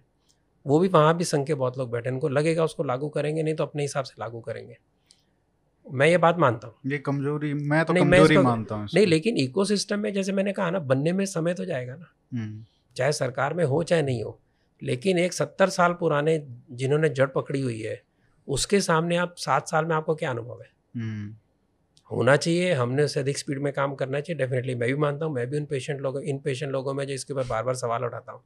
लेकिन मैं मानता हूँ कि सत्तर साल की उनकी तपस्या ही है। आप कुछ भी कहें लेफ़्ट ने बड़ी मेहनत करके अपना इकोसिस्टम खड़ा किया रिसर्च किए झूठे पेपर बनाए जो भी बनाए एक हम्म। नैरेटिव खड़ा किया। मेहनत तो की। और उन्होंने उनके इतिहास को उखाड़ के फेंकना उसी उसी रिसर्च के ज़ोर पे करना पड़ेगा। किताबें ऐसी बनानी पड़ेगी जिसके ऊपर उंगली नहीं उठाए कोई। और इस प्रकार से आपको काम करना पड़ेगा कि लोग कहीं ऑब्जेक्टिवली काम करें अगर हम एकदम उल्टी तरफ़ चले जाएँगे तो हम भी वही कर रहे हैं जो वो कर रहे हैं। हम्म, और उस सिस्टम को समझने में जाने में समय लगेगा उसमें सरकार सहयोग कर सकती है। अगर मुझे अब नेहरू फेलोशिप से फॉर एग्ज़ाम्पल मुझे चाहिए फेलोशिप हम्म, मुझे पता ही नहीं मार कि मैं कभी मकान में गया ही नहीं। अगर मुझे कोई बताता है कि ये मार गए यहाँ से तुम जाओ तो रिसर्च के लिए तुमको फंड मिलते हैं काम मिलता है वो बताना काम है। हम्म। वहाँ पहुँचना मेरा काम है। तो रास्ते अभी पता चल रहे हैं। हाँ तो अगर ये रास्ते बताने वो बताने का काम बीजेपी के जो लोग बैठे हैं वहाँ पर उनका काम है। हम्म, आज स्कॉलर चाहते हैं कोई आप जैसा स्कॉलर चाहता है कि इस तरह का मैं नेरेटिव खड़ा करूँ मुझे रिसर्च करने की आवश्यकता है मुझे इतने लाख रुपए चाहिए कहाँ से मिलेंगे? फलानी एक इंस्टीट्यूशन देती है। आपको पता ही नहीं क्योंकि आपने सत्तर साल तो गलियारे देखे ही नहीं। वो काम बताने का काम डेफिनेटली रूलिंग पार्टी का है। उसने करना चाहिए। मुझे लगता है उतना नहीं कर पाई है। बाद में अगर आपकी क्वालिफिकेशन आप जाएँगे आप रिसर्च करेंगे बढ़िया किताब लिखेंगे आप बढ़िया फ़िल्म बनाएँगे लेकिन वो मार्ग ही आपको पता नहीं है तो बरमार्ग बताने का काम डेफिनेटली उनका पॉलिटिकल पार्टी का बनता है। ये जो अनुकूल वातावरण जो बनाने का काम है वो कहीं ना कहीं सरकार का है इसमें बहुत बड़ा रोल प्ले कर सकता हाँ है। मैं तो कहता हूँ केवल बता दें भैया यहाँ पर ये रिसर्च चल रही है वहाँ पर वो चल रही है यहाँ फेलोशिप है यूनिवर्सिटी है यहाँ ओपनिंग है तो जो व्यक्ति चाहते हैं उस दिशा से बाहर काम करना उनको पता चले। अगर पता ही नहीं है तो अपने मैं अपनी मेहनत से ही काम करूँगा। इसमें तो संघ का भी है। हो सकता है। है ना? कि वो बता सकते हैं कि भाई आप पॉपुलराइज कर सकते हो कि देखिए अगर आपको संघ उनको प्रेशराइज कर सकते हैं भैया कम से कम बताओ तो सही कहाँ कहाँ इंस्टीट्यूशन में कहाँ और कोई ये काम भी कि वो संघ फाइंड आउट कर सकता है बिल्कुल। कि आ, यहाँ पे है यहाँ पे और अपने लोगों को बता सकता है कि आप अप्लाई कीजिए। बिल्कुल। मैं ये, मानता हूँ इस बात को। तो दोनों काम कर सकते हैं समन्वय में। तो मुझे लगता है स्पीड बढ़ रही है लेकिन जैसे मैंने कहा शुरू में तो आज भी वहाँ से लेफ्टिस्ट लोगों को अवार्ड मिलते हैं। आज भी वहाँ पर कमेटी में लेफ्टिस्ट जाते हैं क्योंकि वहाँ जो आईएस उनका नेक्सस जो है भयंकर है। हम्म, एक फ़िल्म फेस्टिवल की लिस्ट मुझे पता है क्योंकि वो व्यक्ति जो कर रहा था आज से तीन चार साल पहले वो लिस्ट आई उन्होंने पता ये लिस्ट में ये ये सारे नाम इस तरह के हैं और ये नाम अच्छे इनको जोड़ सकते हैं। हम्म, फाइनल लिस्ट बनी तो लिस्ट के अंदर मैक्सिमम वही नाम थे जिनको मना किया गया था कि आई बाबू उनकी सारी आपस में साठगांठ आज भी है। लेकिन बदल रहा है। मैं मानता हूँ कि धीरे धीरे स्पीड पकड़ेगा जैसे समझ आएगी। लेकिन इसमें स्पीड होनी चाहिए इसमें कोई शक नहीं है मैं मानता हूँ इस बात को। चलिए रतन जी अ, अगर आरएसएस को समझना है अ, मतलब अपने जो लोग मानते हैं कि अपने आप को right wing so called right wing या संघी वो डोंट गो टू शाखा वो भी अ, और जो दूसरी साइड है किसी को भी मतलब अगर समझना है तो रतन शारदा जी की जो पुस्तकें हैं कितनी सात पुस्तक लिखती हैं पुस्तकें। सात पुस्तक आरएसएस पे है तो पूरी पीएचडी इन्होंने की हुई है। उस पर एक्चुअली एकेडमिक वे से भी किया हुआ है और पॉपुलर वे से भी। तो उसको आप अच्छे से पढ़ के पूरा सब कुछ जो आरएसएस की असली सच्चाई है वो आप जान सकते हैं। रतन जी आप यहाँ पे आए और हमसे मिले। बहुत अच्छा लगा मेरे को। इतनी अच्छी फ्रैंक कॉन्वर्सेशन हुई। आशा करता हूँ कि हम ऐसे ही कोई ना कोई इशू पे हम बात करते रहें रेगुलरली मिलते रहें।